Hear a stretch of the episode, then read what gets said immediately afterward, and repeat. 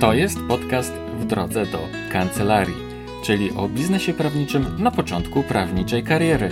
Ja nazywam się Rafał Chmielewski i w tym podcaście rozmawiam z doświadczonymi prawnikami, którzy niejedną wiosnę w todze mają już za sobą. Serdecznie Cię zapraszam. Nałóż słuchawki i w drogę! Witam Cię serdecznie w podcaście w drodze do kancelarii.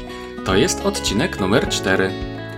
Odcinek, w którym goszczę pierwszego w tym podcaście mężczyznę, radcę prawnego.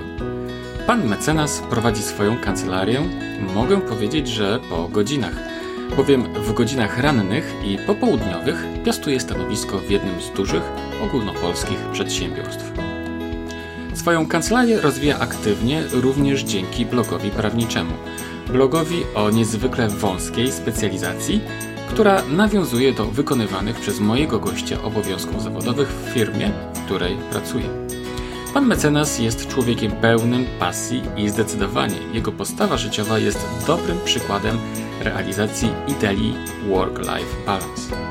Podczas wywiadu rozmawiamy o blogu prawniczym, dlaczego wąska specjalizacja takiego bloga jest lepsza niż szeroka, jakie korzyści daje prowadzenie bloga prawniczego, rozmawiamy też o szkoleniach i jak je sprzedawać.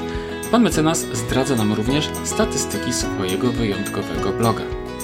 W podcaście rozmawiamy także m.in. o tym, jaka jest najważniejsza rada dla początkujących kancelarii prawnych, jak organizować sobie czas, jak promować swoją osobę, jak radzić sobie z konkurencją, jak sprzedawać usługi. Rozmawiamy też o social mediach i innych ciekawych rzeczach. Zapraszam Cię serdecznie do posłuchania. Dodam tylko, że podcast w drodze do kancelarii jest słonecznie wspierany przez Weblex. Panie i panowie, mecenas Jakub Tomczak. Dzień dobry, Jakubie. Dzień dobry, Rafale. Jak się dzisiaj miewasz? A, bardzo dobrze, dziękuję. Dzisiaj jest strasznie gorąco. No tak, a lato przyszło dosyć szybko jednak. Przyjechałeś tutaj samochodem? Dzisiaj samochodem, tak. Powiedz mi, czy często jeździsz koleją? Ostatnio trochę rzadziej, ale jakby wyciągnąć średnią, to całkiem często. Aha, a pamiętasz taką lekturę z czasów szkolnych o psie, który jeździł koleją? Pamiętam, ale nie była to moja ulubiona lektura. Dobra, zanim zaczniemy, zgodnie z tradycją takie pytania wstępne. E, imię i nazwisko. Jakub Tomczak, Tytuł zawodowy? radca prawny. E, kawa czy herbata? Teraz woda? No, Ale- ale upał jest. No właśnie, ale zazwyczaj e, kawa. Jaka kawa? Czarna bez dodatków, O. z ekspresu. Mhm. A najlepiej espresso. Najlepiej espresso, czyli po prostu konkret. Po prostu konkret. Włoski konkret. Powiedz mi, e, czy prowadzisz swoją kancelarię? E, tak, prowadzę swoją kancelarię. Mhm. Ale z tego co wiem, też e, pracujesz e, w jakimś przedsiębiorstwie. Jestem zatrudniony tak, na etacie na kolei PKP Polskie Niekolejowe, w biurze prawnym. Mhm.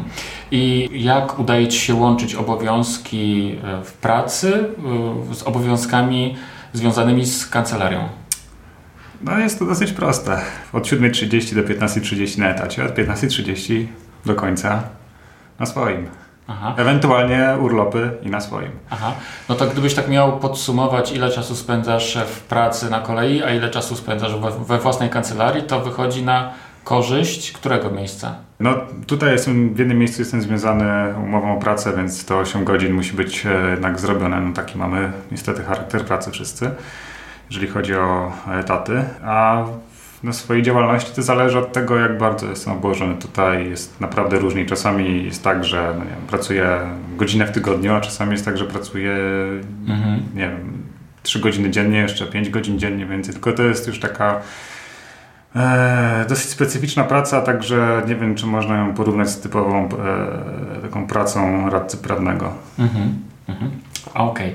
Powiedz mi jeszcze, od jak dawna wykonujesz swój zawód? No już lada moment będą 3 lata, tak? Działalność założyłem 1 lipca 2015 roku. Mhm. Pamiętam Ciebie, Jakubie, wydaje mi się, jak jeszcze, wtedy, kiedy jeszcze byłeś aplikantem e, radcowskim, już wtedy chyba zaczynałeś myśleć o swoim blogu. No tak, generalnie jakoś to było chyba około 2014 roku. Zastanawiałem się, co ze sobą e, począć, bo pracowałem w innym miejscu, o którym tutaj nie chcę mówić, tak. ale nie było to miejsce sprzyjające e, rozwojowi, mhm. czy zawodowemu, czy nawet osobistemu. Tak. Więc e, pomyślałem sobie o założeniu już wówczas swojej działalności i zrobiłem to tak w oparciu o inkubator przedsiębiorczości i byłem zainteresowany, ale to zainteresowanie dosyć szybko umarło tematami związanymi z prawem konsumenckim. Mhm. Więc to był mój pierwszy blog. On nawet funkcjonował w pierwszej wersji jako podstrona w ramach mojej strony głównej. Potem on ewoluował na swoją odrębną domenę ale przyznam szczerze, nie miałem jakoś serca do tego e, zagadnienia i szukałem, czy zastanawiałem się nad tym, co tutaj mogę ze sobą zrobić, także... Mhm.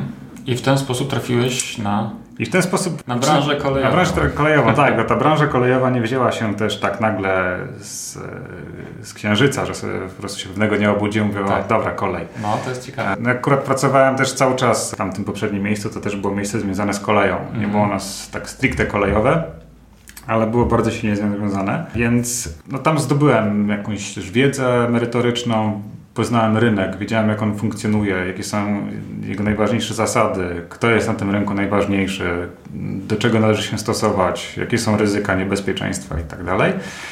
Gdzie ta branża, w którą stronę ta branża będzie ewoluowała, jakie są, jak, jak wygląda powiedzmy przyszłość tej branży nawet. Mniej więcej to udało mi się e, poznać, więc e, stwierdziłem, że no, miejsca pracy szczerze naprawdę nie lubiłem, ale ono dało mi takiego pozytywnego kopa wbrew pozorom do, do, do tego, aby zająć się branżą kolejową. Mhm. Powiedz mi, dlaczego tak wcześnie zacząłeś e, myśleć o budowie swojej marki za pomocą bloga? Bo już abstrahując od tego, że ten pierwszy był blogiem konsumenckim e, i pomijając to, że był e, jakby elementem strony internetowej, mhm. tak, to jednak mimo wszystko zacząłeś myśleć o tym, żeby właśnie za pomocą takiego narzędzia zacząć budować swoją markę. Skąd się to wzięło? Z jednej strony jakoś tak zasugerował mi to jeden znajomy, który... Właśnie taki, powiedzmy taki pomysł, że możemy spróbować z blogiem, że może, mhm. może byłoby to całkiem niegłupim pomysłem. Przemyślałem sobie sprawę i doszedłem do wniosku, że Koszty wejścia są naprawdę znikome. Jakąś wiedzę posiadam też, powiedzmy, i merytoryczną, i umiejętność jakiegoś pisania, jakiegoś, no, mówię jakiegoś, no bo mhm. pisarzem szczególnym nie jestem, aczkolwiek mhm. książka jest w planach. Mhm. Natomiast stwierdziłem, że warto zaryzykować, bo niewiele mnie to będzie kosztowało. Ja się przy okazji dużo nauczę, a być może zaprocentuję to w przyszłości mhm. klientami, czy zleceniami, czy po prostu jakimś zaistnieniem w branży. Mhm, mhm. A powiedz mi, skąd się wzięła taka, ostatecznie już, tak? Bo teraz teraz prowadzisz bloga związanego mhm. właśnie z, z, prawem na kolei, jeśli to tak można tak. powiedzieć. Skąd się wzięła u Ciebie ta specjalizacja? Bo oczywiście w pewnym sensie jesteś związany z, tym, z tą branżą zawodową, tak? Natomiast powiem Ci szczerze, że większość prawników, którzy myślą o blogach, to raczej myślą o tym, żeby ten blog był taki dosyć szeroki, żeby obejmował różnego rodzaju e, zakresy, różnego rodzaju specjalizacje. A u Ciebie jest po prostu bardzo, bardzo wąska specjalizacja. Nie dość, że wyspecjalizowałeś się w prawie e, kolejowym, to tak naprawdę jeszcze tutaj znalazłeś taką podspecjalizację. No dokładnie tak. Znaczy, no, skąd się wzięła kolej? Kolej generalnie jest jakby hobby z dzieciństwa jeszcze. Mhm. Pierwszym wierszem, którego nauczyłem się na pamięć, to wiadomo, była lokomotywa e, Juliana Tuwima. Tak. Nauczyłem się recytować ten wiersz mając dwa lata, jest nagrany na kasecie.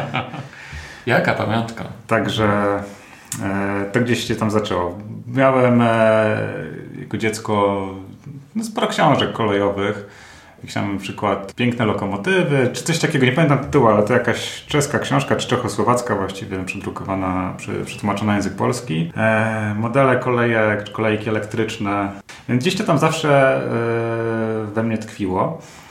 E, no jak już doszedłem do tego wyboru powiedzmy ścieżki e, zawodowej, czy właściwie tego, czym chciałbym się zajmować, to tak jak mówiłem wcześniej, ta, ta kolej po pierwsze, no była tak też powiedzmy we mnie, ale też połączyło się to z tym, co robiłem zawodowo i doszedłem do wniosku, że ten blok o prawie kolejowym będzie chyba najlepszym narzędziem mm, dotarcia do tej branży. Branża kolejowa czy w ogóle kolejarze, to dosyć specyficzni ludzie, w tym sensie, że nie są hermetyczni. To jest jednak bardzo wąska dziedzina i trzeba e, w jakiś, w jakiś sposób dotrzeć. Oczywiście w 2018 roku każdy korzysta z internetu Wtedy, kiedy zaczynałem w 2015, było podobnie. I pracowałem z różnymi ludźmi, którzy mieli, mieli różny staż pracy na kolei, tak? Byli tacy, którzy pracowali tam, nie z 40 lat, ale znaleźli mnie w internecie właśnie. Każdy gdzieś zaczyna szukać wiadomości w internecie. Tak. Więc to jest moim zdaniem, to, to była właściwie, no, to jest chyba pierwsza odpowiedź, dlaczego blog o prawie kolejowym? No, dlatego, żeby dotrzeć do branży. Mhm. A powiedz mi, Jakubie, e, e, czy mógłbyś dokładniej przybliżyć nam specjalizację w swoim blogu? Tak jak wspomniałeś, prawo kolejowe jest e, wąską dziedziną, ale ja akurat skupiam się jeszcze na, na czymś węższym, czyli na eksploatacji bocznic kolejowych. Chociaż nie tylko, ale to jest właściwie główny zakres mojego bloga. E, Bocznice kolejowe jest to taki rodzaj infrastruktury kolejowej, który jest wykorzystywany e, przez e, różne przedsiębiorstwa, przede wszystkim przez takie jak kopalnie, elektrownie, porty morskie, elektrociepłownie i tego typu. No i muszą być spełnione określone wymagania, czy techniczne, czy z zakresu bezpieczeństwa, czy też regulacyjne, żeby ta bocznica kolejowa mogła być eksploatowana e, zgodnie z prawem. Mhm. Czy masz jakąś konkurencję e, z grona innych prawników? E, Mam na myśli blogową konkurencję. Jest jeden blog, którego serdecznie pozdrawiam, to jest Kolej na Prawo. Aczkolwiek, czy to jest czy konkurencja w pewnym sensie tak, ale ten blog dotyczy innych aspektów. Jest Mhm. bardziej szerszy. On jest prowadzony przez dwóch adwokatów, e, czy właściwie dwoje, bo jest pani mecenas i pan mecenas i piszą też o sprawach na przykład prawnokarnych, które ja absolutnie nie poruszam, Mhm. którymi nawet się nie zajmuję, więc... Mhm. Powiedz e, Jakubie nam tak. e, Z perspektywy czasu, czy uważasz, że czas, który poświęciłeś swojemu blogowi był tego wart? Zdecydowanie tak, bo mm, zarówno temu pierwszemu, nieudanemu, jak i e, temu, który funkcjonuje, jak najbardziej, bo przede wszystkim sam się bardzo dużo nauczyłem. Przy tym pierwszym blogu, tak? Przy pierwszym nauczyłem się czego nie robić. Tak. A to jest istotna lekcja. Tak. Oczywiście nie uznaję się za specjalista, ale z mojego punktu widzenia, z mojej perspektywy wiem, czego nie należy robić albo jak nie należy robić marketingu internetowego, blogowania prawniczego, żeby ono jakoś funkcjonowało. Mhm. Jakoś, czyli żeby był z tego, Mhm. jakiś, żeby był odzew ze strony klientów. Mhm. Nie chodzi tylko o klienta, który przyjdzie i zapłaci, tylko czasami też o takiego, który zadzwoni, będzie miał jakiś problem, można coś wyjaśnić przez telefon, nawiąże się relacja Mhm. i ta relacja potrafi zaprocentować e, dużo lepiej w perspektywie kolejnych kilku miesięcy. Tak, tak, tak. A powiedz, e, e, jak często publikujesz w swoim blogu? Ostatnio trochę rzadziej, raz na miesiąc, czasami dwa razy w miesiącu. Też były przerwy, że publikowałem raz na trzy miesiące. Ale Czyli to, w sumie nie jest jakaś to duża inwestycja czasu. e, no tak, ale to też wyniknęło z tego, że blog dał mi dużo pracy, więc gdzieś tą pracę musiałem wykonywać na rzecz klienta, więc Tak. to też ograniczało możliwość. No tak, ale to w sumie o to chodzi, No tak? to o to chodzi, więc tak. Bo ten sukces zaczął zjadać ten blog w pewnym sensie. Mhm, mhm. Ale jeżeli znajdę chwilę, e, no to myślę nad nowym wpisem, przygotowuję sobie jakieś szkice, wpisy takie. Mhm. Bo zauważyłem, że w swoim blogu masz szkolenia. e, Tak. Szkolenia właśnie dla branży kolejowej, no w sumie wszystkie, które się odbyły, dotyczyły bocznic kolejowych. Zwłaszcza, że pod koniec 16 roku weszła w życie bardzo istotna nowelizacja, więc Mhm. Trzeba było przygotować branżę na to, co czeka w kolejnych latach. Teraz y, zastanawiam się nad publikowaniem też, co prawda pisemnych, ale jednak wywiadów. Bardzo szeroko. Od y, maszynisty po menedżera, po prezesa nawet. Mhm. Także Mhm. Wywiady to jest bardzo, bardzo dobre narzędzie marketingowe. Zdradzisz nam nieco statystyk w swoim blogu? musimy zajrzeć do telefonu. No tak, wiesz, mniej Jak więcej. mniej więcej, wolemy zajrzeć jednak, jeśli pozwolisz.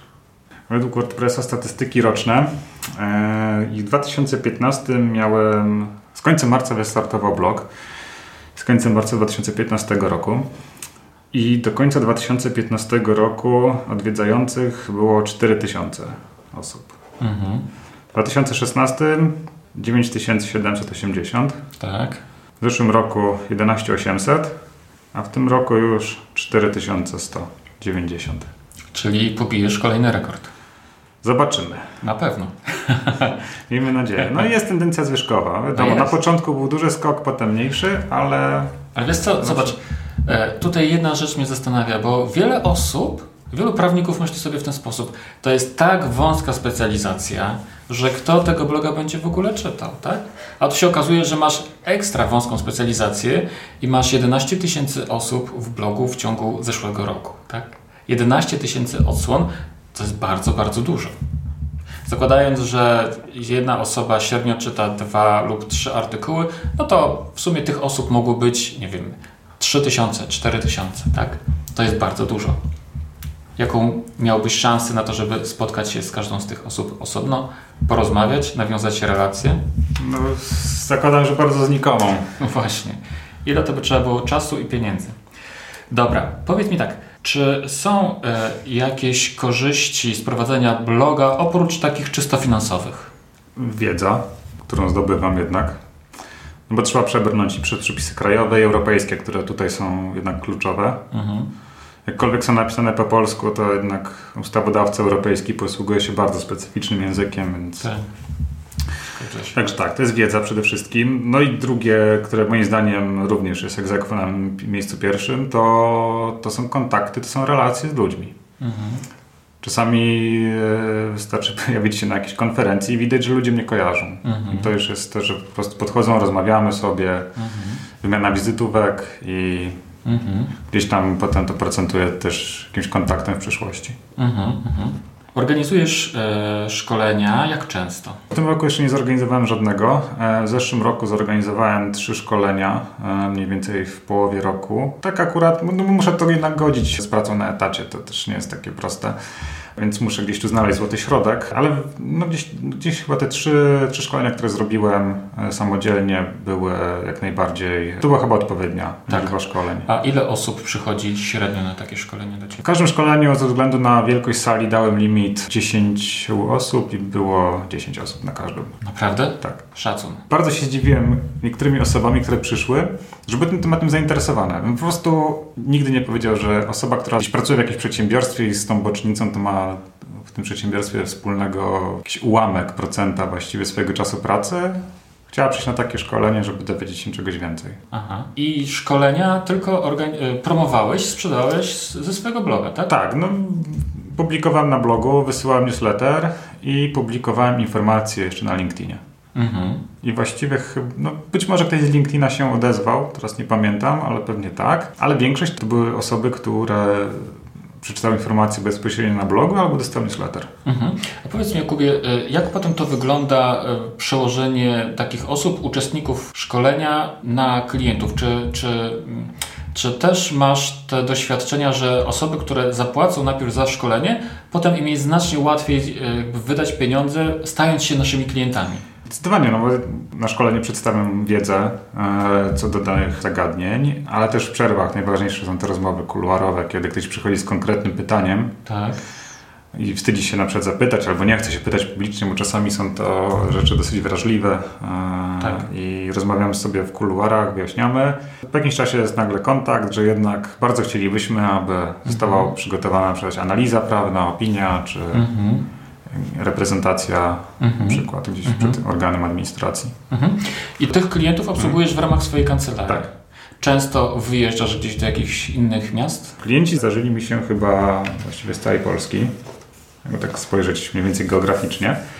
Najwięcej jednak było ich z Warszawy i okolic. W większości przypadków wystarczał nam kontakt telefoniczny i mailowy, ale też była konieczność wyjazdu na przykład do, do Brzegu Dolnego pod Wrocławiem czy w okolice Lublina ostatnio.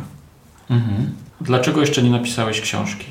Znaczy, książka jest napisana generalnie, chciałem tak powiedzieć, żeby sprostować. No. Książka ciekawe. jest obecnie w, w korekcie. Tak. Dopinamy z kolegą, z którym piszę tę książkę, kwestie tutaj już takie ostateczne, bo będziemy mieli też kilku sponsorów. Potem takie kwestie już e, organizacyjne, typu pokazanie sponsorom, że reklama jest i tak dalej. Mhm. Druk i sprzedaż. Dasz znać, jak już się ukaże? E, dam znać, e, chociaż planuję, że książka się ukaże do końca maja. Jakubie, robisz również zdjęcia. Tak. To też nie jest e, jakaś pasja, która się zaczęła niedawno, jednak z tą fotografią analogową od mniej więcej od końca liceum gdzieś tak się zajmuję. To było robienie zdjęć przede wszystkim. Teraz weszło to na trochę wyższy level, powiedzmy, ponieważ zorganizowałem sobie w końcu swoją ciemnię od A do Z. Aha, czyli nie tylko e, robisz zdjęcia, ale też je wywołujesz. Potem. Tak. Bo śledzę Twój profil na Instagramie i podpatruję zdjęcia, które robisz. Mm, Czy to jest tak, że Ty robisz zdjęcia, wywołujesz je, a potem robisz im fotkę, żeby wstawić do Nie, nie, Instagrama? nie, nie. Przede wszystkim wywołuję negatyw, następnie go skanuję. Natomiast jak już przejrzę cały film i zobaczę, które zdjęcie mi się podoba, no to poświęcam mu czas w ciemni już pod powiększalnikiem i wywołuję zdjęcie na papierze. Mhm. Głównie fotografujesz ludzi. Tak, głównie staram się fotografować portrety. Mhm. Przynajmniej z tego, co widzę na Instagramie. Skąd bierzesz modeli? Są najczęściej ci znajomi, albo znajomi znajomych, albo znajome Mhm. i znajome znajomych i tak dalej. Mhm. Też e, wybierasz specyficzne tło, znaczy plener, mam na myśli. E, no tak, bo naj, najczęściej interesuje mnie plener taki jednak e, industrialny, czy zniszczony, opuszczony. Najwięcej takich chyba zdjęć mam zrobionych na Pradze Północ w Warszawie. Mhm. Tam jest najwięcej chyba takich, e, takich, takich miejsc. Mhm. E, Jakubie, jesteś człowiekiem pełnym pasji w takim razie, bo zdjęcia i kolej i, i tak dalej. E, powiedz mi, co lubisz robić, kiedy nie pracujesz? Tak po prostu. Jak nie pracuję, to idę do ciemni. I oddajesz się pasji. A daję się pasji, a jeżeli nie idę do ciemni, to czasami wystarczy usiąść na kanapie z dziewczyną i oglądamy film. A gdzie lubisz bywać? E, Gdzie spędzasz wakacje? Wakacje ostatnio spędzam najczęściej za granicą, zazwyczaj w innym miejscu. Ostatnio była Japonia, Tajlandia, Mauritius, teraz planujemy drugą stronę do Stanów Zjednoczonych. A w Stanach co byście chcieli zobaczyć? Ze względu na to, że kraj jest jednak potężny, to skupimy się na Nowym Jorku, bo na sam Nowy Jork potrzeba pewnie z dobrych 10-14 dni, żeby to miasto zobaczyć. Książka. Jaką lubisz książkę? Książki czytam najczęściej e, reportaże. To jest coś, co mnie chyba najbardziej interesuje. Właściwie oddałem się jednemu wydawnictwu, wydawnictwu Czarnek. Właściwie czytam o wszystkim, ale najbardziej chyba mnie pasjonują e, te, które dotyczą e, Rosji, Związku Radzieckiego, czy w ogóle takich sytuacji, czy relacji społecznych w Rosji. Mhm. Jakubie, przejdźmy w takim razie do części bardziej e, praktycznej. Powiedz, czy masz jakąś taką generalną radę dla początkujących prawników bądź kończących aplikantów? Ja bym tylko zasugerował nie poddawać się, e, nie załamywać, odciąć kontakty z ludźmi, którzy są negatywnie nastawieni, bo jest sporo ludzi, którzy powiedzą nie uda się, nie podejmuj się tego, to jest bez sensu. Oni nawet to powiedzą bezwiednie. Są tacy, którzy mówią, nie, no po co bez sensu. Ja właśnie tak się borykałem kiedyś z takim podejściem, że no nie wiem, po co bez sensu nie uda się, ale jakoś doszedłem do przekonania, że przecież jak się nie uda, to się czegoś nauczę. Ja jestem przekonany, że jeśli coś mi się nie uda, tak, to znaczy, że tego nie powinien był robić. I to jest ogromna lekcja, tak? To jest ogromna wartość. Więc to, co bym zaproponował, czy zasugerował, czy doradził yy, początkującym osobom, to nie poddawać się. Zacząć coś robić, spróbować, ale się nie poddawać. Ale kiedy faktycznie to nie będzie szło, to spróbować czegoś innego. Mhm. Ale nie rozkładać rąk i nie czekać na zbawienie, bo ono nie nadejdzie. Jasne. Czy warto stawiać sobie jakieś cele? Warto sobie postawić cele czy krótkoterminowe, czy też długoterminowe i dostosowywać e, swoje życie, takie codzienne czynności do tego, aby ten cel móc zrealizować. To się czasami rozbija o to, że się wstanie rano pół godziny wcześniej, że zamiast włączyć telewizor, to włączy się radio e, i zamiast, nie wiem, po śniadaniu e, z nosem w telefonie siedzieć, to się przeczyta książkę, tak? To gdzieś pomaga na pewno w realizacji każdego założonego celu. Mhm. A powiedz mi, jak znajdujesz e, czas na tyle obowiązków w ciągu swojego dnia? Bo rano wstajesz, idziesz do pracy, potem wracasz i masz sprawy związane z Twoją kancelarią i to po prostu jest, e, bez wątpienia wymaga to od Ciebie dobrej organizacji i tak dalej. Więc i- i- jak, jak sobie z tym wszystkim radzisz? E, Przede wszystkim zapisuję sobie wszystko, co mam zrobić. Tak? Chyba, że to są jakieś takie e, drobiazgi, no to Mhm. już tego nie zapisuję, ale najczęściej już mam wszystko zapisane, tak i wyznaczone terminy, co kiedy mam zrobić. Czy sobie sam, sam narzucam jakiś termin. Mhm. Wtedy łatwiej jest się zmobilizować, zmotywować do, do pracy, nie ma odpuszczania już takiego. Mhm. A czy do notowania tych terminów używasz jakichś e, na, narzędzi jakiejś aplikacji, czy to jest zwykły kalendarz i długopis? Kilka razy, znaczy daną rzecz zapisuję w kilku miejscach. Podstawą to jest kartka i długopis i przyczepię w widocznym miejscu, tak. ale też przypomnienie w telefonie. Też używam Evernote'a do zapisywania mhm. rzeczy, tak żeby mieć wszystkie notatki pod ręką. Jeżeli powiedzmy mam jakiś pomysł na coś, coś jest gdzieś przyjdzie mi nagle jakaś szalona myśl, no ja zapisuję w tym Evernote i potem na komputerze w domu mogę spokojnie z niej korzystać. A co to jest Evernote? To jest taki notatnik, e, czy właściwie organizer notatników. działa w platformie webowej i w platformie też aplikacja czy na telefon, czy na tablecie. I jego zaletą jest to, że notatki są synchronizowane i właściwie, jeżeli jest dostęp do internetu, to ma się do nich do, dostęp w każdym miejscu, chyba że wykupi się tam jakąś tam płatną wersję, no to można, są też synchronizowane offline i można mieć do nich dostęp w samolocie na przykład. Mhm. Evernote jest generalnie prostym, ale właśnie jak to bywa z prostymi rzeczami, genialnym narzędziem. Mhm.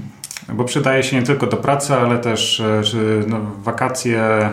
można sobie zaplanować. Tu mieliśmy na przykład wyjazd w Japonii, tu miała, była tam cała rozpiska, co robimy danego dnia, gdzie jedziemy, mhm. spis wydatków. W tej aplikacji można e, bardzo prosto wgrywać e, grafiki E, więc fragment mapy, żeby się zabezpieczyć na wypadek, gdyby nie było internetu i nie można było z Google Maps skorzystać, okay. jeśli chodzi o jakiś dany obszar. Mhm. Uważam, że jest to jedna z tych aplikacji, których bym chyba nie usunął z telefonu, jeżeli musiałbym czegoś się pozbyć. Okej. Okay. Powiedz mi, czy warto pomyśleć o promocji swojej osoby odpowiednio wcześniej? Można zacząć to robić jak najwcześniej, czy powinno się robić jak najwcześniej, tylko ten moment jak najwcześniej należy też sobie dopasować, tak? Czyli w przypadku branży prawniczej już na aplikacji można zacząć się promować w sposób merytoryczny. Przede wszystkim przez bloga. Mhm. To jest chyba najlepsze narzędzie. Mhm. Czy e, warto na wczesnym etapie kariery, jeśli to tak można powiedzieć, nawiązywać kontakty i relacje z ludźmi? Powinno się nawiązywać na każdym etapie, tak? Ale no, im wcześniej zacznie się funkcjonować między ludźmi, tym lepiej. Także mhm. chyba jesteśmy takimi jednak mhm. istotami społecznymi mhm. po prostu. Nawet jeżeli z danej relacji nie wyniknie żadna dalsza relacja biznesowa, to może wyniknie relacja towarzyska. To też jest mhm. wartość dodana. Mhm. A jak według Ciebie najlepiej nawiązywać takie relacje? Warto jednak dać ludziom powód do tego, aby oni pierwsi się odezwali. To na pewno wiele ułatwia. Warto pojawić się na konferencjach i spróbować podejść do ludzi, porozmawiać, przedstawić się. Czasami chyba, znaczy takie chyba najprostsze rozwiązania są chyba najlepsze, tak mi się wydaje. Mhm, mhm. Miałem kiedyś okazję obserwować y, dwóch gości, którzy prowadzą firmę szkoleniową. E, I wiedziałem, że oni są w pewnym środowisku, są po raz pierwszy i nie znają nikogo. I oni z reguły to jest tak, że jak przychodzą, przychodzą z, przychodzisz z kumplem na konferencję, to, to głównie jesteś z nim, gadacie sobie, jecie tam pierożki, czy tam coś jest, to, to co jest do zjedzenia, siedzicie sobie i tak dalej. A oni, tych dwóch gości, oni sobie po prostu, wiesz co, oni oddzielnie chodzili i cały czas rozmawiali z innymi ludźmi, nie? Oni prowadzą firmę, gdzie uczą po prostu sprzedawać usług profesjonalnych, ale sami to po prostu robili, tak? To, to było niesamowite. E, no i bez wątpienia blog jest takim narzędziem, no tak? tak? które umożliwia, tak jak powiedziałeś, umożliwia tak naprawdę pierwszy kontakt to jest kontakt tej drugiej osoby, no tak, która chce się z Tobą skontaktować. No tak, ten, ten blog jest właściwie taką tablicą, zapisem halo, odezwijcie się do mnie. Właśnie. Czy warto się w czymś specjalizować? Była kiedyś taka reklama wybielacza i tam było takie hasło, że jak chcesz się ze wszystkiego, to jest do niczego. Mhm. Trzeba się w czymś specjalizować, dlatego że no, świat już jest tak jakby, jest tak złożony, że nie można znać się na, na wszystkim. Warto sobie znaleźć swoją niszę i swoją specjalizację, ją dogłębnie zbadać i się spróbować w niej odnaleźć. Jakubie, czy warto korzystać z mediów społecznościowych? To zależy. No, ciekawe. Jakiś czas temu byłem w miarę aktywnym użytkownikiem Twittera, ale ostatecznie go usunąłem. Stwierdziłem, że zajmuje mi bardzo dużo czasu, nic z niego nie wynika i dowiaduję się o rzeczach, o których naprawdę nie chcę wiedzieć.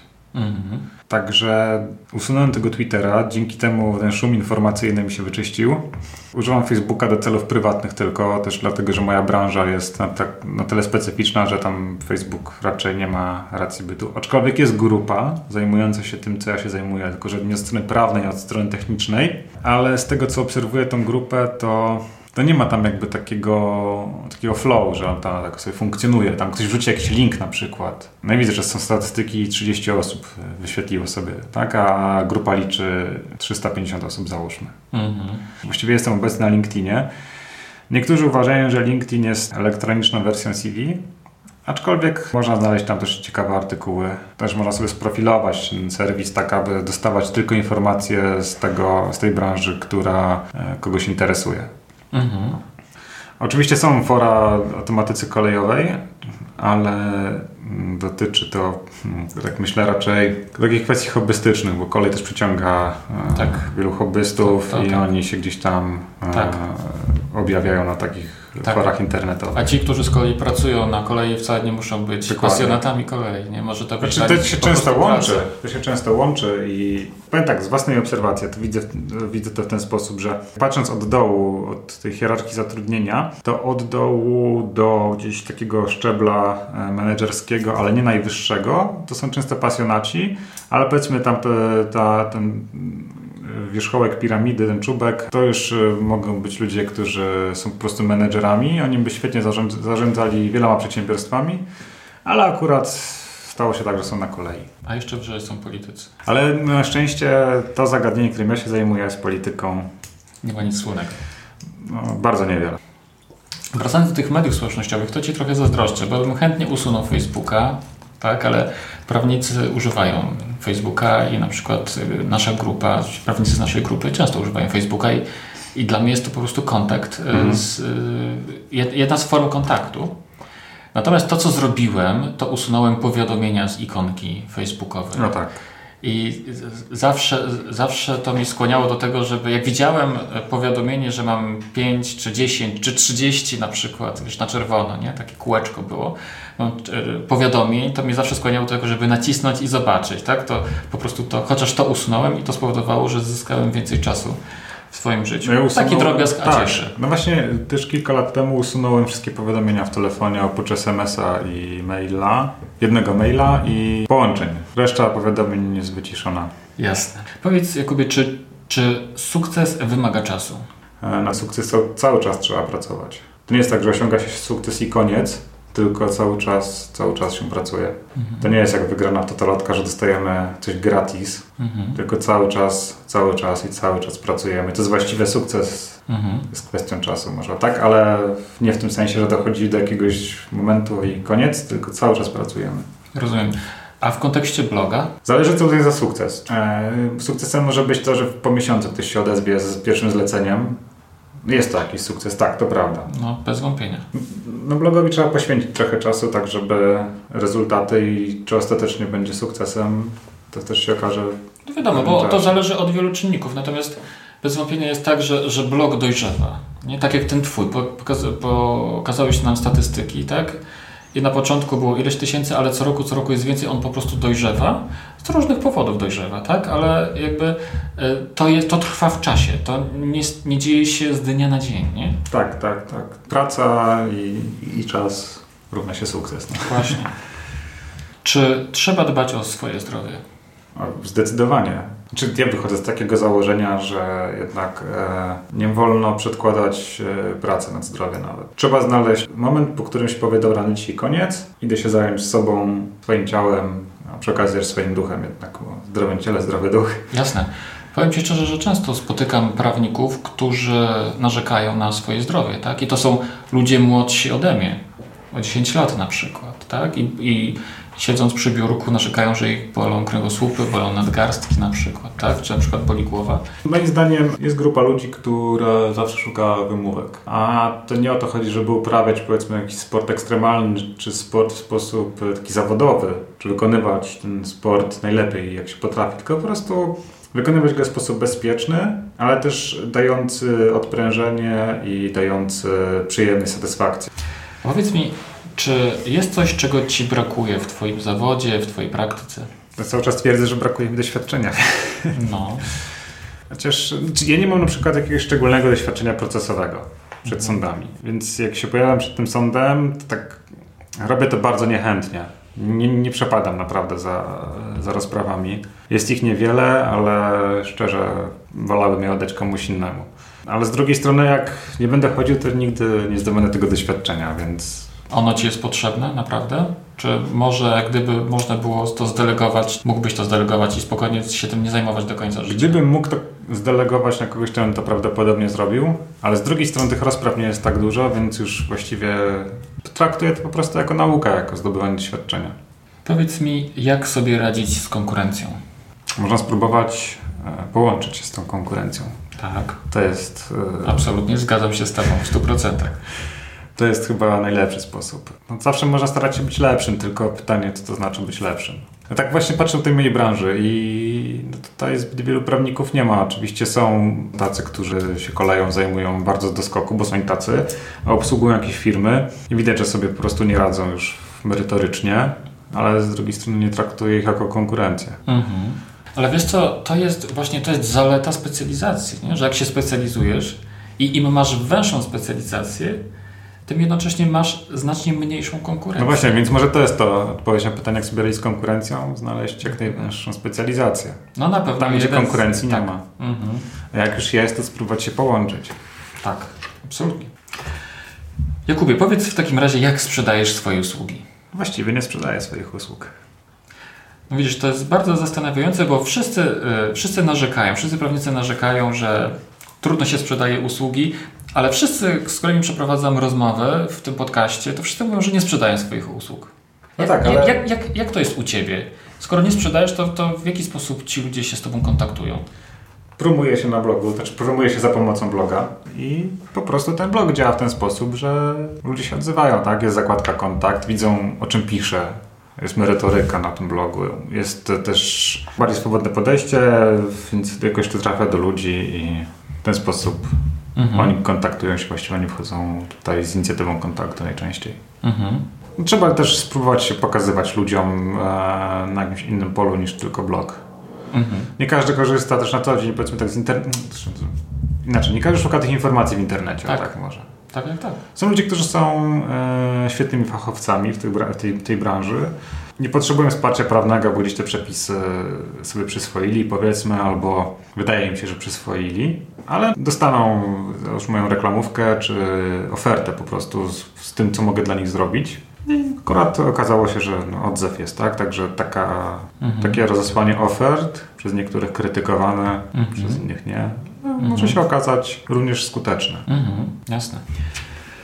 Jakubie, powiedz, czy korzystasz z jakichś narzędzi, które usprawniają pracę kancelarii? To, o czym wspominałem, czyli Evernote, notatnik i kalendarz Google. Mhm. A To jakiś, narzędzia. jakiś CRM, system do zarządzania kancelarią? Mam jednoosobową kancelarię, więc sam sobą zarządzam dobrze, bez żadnego wsparcia, także nie, nie, nie stosuję żadnych narzędzi. One być może by się przydały jeszcze, gdyby się zatrudniało pracowników, ale w tym momencie Mhm. nie zatrudniamy ale to ze względu na branżę po prostu i niszę, tak? To jest też konsekwencja tej niszy. Mhm. Mhm. negatywna konsekwencja, że powiedzmy zatrudnienie pracownika jest e, o tyle trudne, że ciężko znaleźć specjalistę. Mhm. To prawda, w wąskiej dziedzinie. Powiedz mi, co byś robił, gdybyś nie był prawnikiem? Prawo generalnie nie było moimi pierwszymi studiami. Zacząłem studia najpierw w kierunku politologia, ale dosyć szybko sobie zdałem sprawę z tego, że to naprawdę nie będzie to. Ja też zaczynałem jeszcze studia. To był taki okres ułudy, kiedy prawnikom e, się lepiej wiodło na pewno, więc wszyscy, którzy szli na prawo, myśleli, że będą jak w tych serialach o prawnikach. Zarabiali potężne pieniądze i będzie naprawdę super. Potem się to trochę zmieniło, ale z drugiej strony każdy z nas, młodych prawników, właściwie na tym o tyle zyskał, że łatwiej jest wejść do zawodu. Tak? Mhm. A potem już jak to na wolnym rynku trzeba umieć się rozpychać łokciami, umieć sobie radzić. No, Prawo- nigdzie nie jest łatwo. Prawo dżungli. A gdzie kończyłeś studia? E, W Poznaniu, na Uniwersytecie Adama Mickiewicza. A co cię sprowadziło do Warszawy? Pierwsza praca. To był chyba taki kiepski okres, z tego co pamiętam, bo to jakoś chyba ten legendarny kryzys gospodarczy w 2010 roku, kiedy się przeprowadziłem do Warszawy. Znalezienie jakiejś takiej przyzwoitej pracy w Poznaniu, no nie było tak łatwe jak, jak w Warszawie. I zapuściłeś tutaj korzenie? Zapuściłem korzenie już. Lubisz swoją pracę? Lubię. Lubię to, co robię, bo pracuję z ciekawymi ludźmi i pracuję w, w tym merytorycznie zagadnieniu, które mnie interesuje, więc to jest fajne połączenie, takie chyba najlepsze, mi się wydaje. No ludzie, ludzie są najważniejsi przede wszystkim. To z kim się pracuje. Mhm. Jakie masz plany na przyszłość? Za 10 lat chciałbym być e, wziętym fotografem. O! Ale mówiąc serio, chciałbym, żeby moja działalność się rozwijała z, z roku na rok. Nie myślę tutaj w kategoriach takiego strzału, że nagle no, jak w Hollywood kariera się otwiera, tylko żeby to ze spokojem się rozwijało. Tak? Jestem zadowolony, że każdy rok jest lepszy od poprzedniego. Mhm. Ja generalnie traktuję tę moją działalność jako takie moje własne poletko, które uprawiam i które daje mi owoce, z których się cieszę po prostu. A jakie masz marzenia? Móc podróżować jak najwięcej. To jest coś, co naprawdę lubię. Bardzo lubię podróżować z tego względu przede wszystkim, że poznaje się bardzo dużo ludzi. Nie, nie, korzystam z usług biur podróży, tylko wszystkie wyjazdy są organizowane na własną rękę. Dzięki temu od wyjścia z lotniska, czy nie wiem, wejścia do taksówki, do pociągu już ma się kontakt z lokalsem i mhm. po prostu nawet przez obserwację tylko, a potem iść w hotelu i tak dalej już, e, czy w Airbnb na przykład. Mhm. Możliwość poznawania ludzi to jest naprawdę świetna sprawa. Mhm. Bez wątpienia. E, czy chciałbyś w takim razie kiedyś również polecieć na Marsa? Pewnie.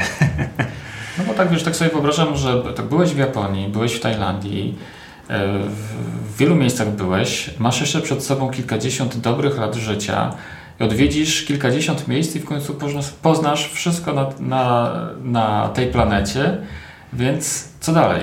To tylko hmm. w zasadzie pozostają chyba inne do eksploracji. Ostatnio, tak a propos e, mediów społecznościowych e, i tym podobnych aplikacji, które mamy w telefonach, znajoma pokazała mi taką aplikację BIN.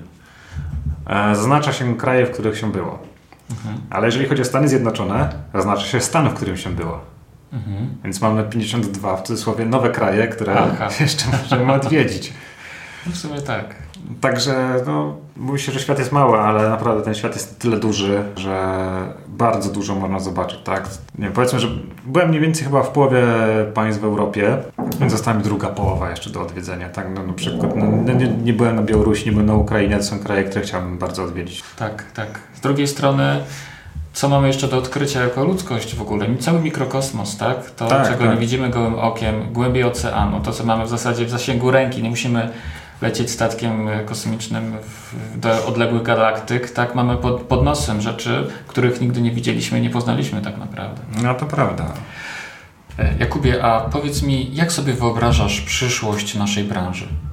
Bo profesor Saskind powiedział, że zawód prawniczy, zawód prawnika odejdzie kiedyś w niepamięć, tak jak wiele innych zawodów już odeszło na tym świecie i nawet o nich nie pamiętamy, bądź też może znamy ich nazwy, ale tak naprawdę nie wiemy, czym się ci ludzie zajmowali i on jest przekonany, że tak samo będzie z zawodem prawniczym. A powiedz mi, co ty o tym myślisz? Czy słyszałem o tym, e, o tej opinii profesora Skinda, ale nie wiem w jakiej perspektywie, w jakim czasie on mówił, kiedy miałoby się to zdarzyć. Miałoby nas zastąpić maszyny, tak? Taka byłaby chyba no, w pewnym sensie konsekwencja. Tak. I w pewnym sensie pewnie maszyny mogłyby nas zastąpić, zwłaszcza przy wykonywaniu takich czysto powtarzalnych czynności. Ale gdzieś potrzeba jeszcze takiego ludzkiego podejścia, tak? Chyba czegoś, czego maszyna w najbliższych pewnie 100 latach nie będzie miała. Nie wiem, może później tak, czyli emocji właściwie. Mhm. Więc w najbliższym czasie podejrzewam, że to się raczej niewiele zmieni. Tak, mhm. Przyszłość, a taka przyszłość, nie wiem, za 100, 200, 500 lat, to szczerze mówiąc, nie wiem, że jakiś deszcz meteorów spadnie i problem się sam rozwiąże. No to prawda. W sumie wiesz, powiem szczerze, że ja też dokładnie mam taką samą opinię, że w najbliższych latach niewiele się zmieni tak naprawdę. W dalszej przyszłości to mi się wydaje, że nie jesteśmy w stanie sobie tego wyobrazić, mhm. jak to się wszystko potoczy.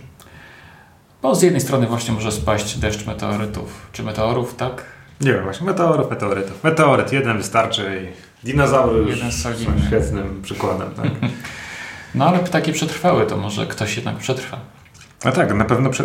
na pewno. Po, może przetrwa inna forma życia. Nie wiadomo. A powiedz mi, kogo chciałbyś pozdrowić? I moich znajomych, e, radców prawnych i adwokatów. Jakubie, bardzo serdecznie Ci dziękuję za spotkanie i za poświęcony czas. Dziękuję bardzo. Dzięki. To tyle mecenas Jakub Tomczak. Muszę Ci powiedzieć, że mam przyjemność obserwowania rozwoju praktyki Jakuba i cieszy mnie to, że jego blog tak dobrze się rozwija, jednocześnie rozwijając jego kancelarię i dodając mu poczucia bezpieczeństwa i spełnienia zawodowego. Pamiętam pewną długą wieczorną rozmowę, jaką przeprowadziliśmy w pewnej kawiarni na Saskiej Kępie na temat strategii i taktyk rozwoju jego bloga. Blog ten jest obecnie bez wątpienia solidnym fundamentem dla biznesu Jakuba i na pewno pozwoli mu w przyszłości sięgać jeszcze dalej. Musisz wiedzieć o jednej rzeczy. Wokół każdego z nas krąży mnóstwo różnych możliwości. One są w zasięgu naszej ręki, ale potrzebujemy narzędzia, aby do tych możliwości dotrzeć. I blog prawniczy jest właśnie jednym z takich łączników, jednym z takich narzędzi. Można to także porównać do nowego pokoju, do którego wchodzisz.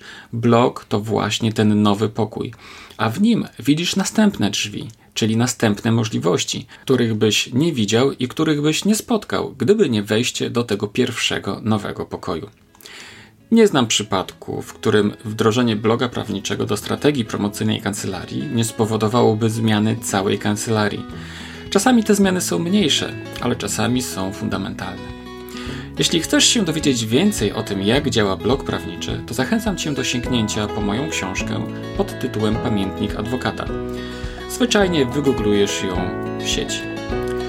To tyle. Serdecznie Cię pozdrawiam i do miłego usłyszenia. To był odcinek czwarty podcastu w drodze do kancelarii. Mówił Rafał Chmielewski.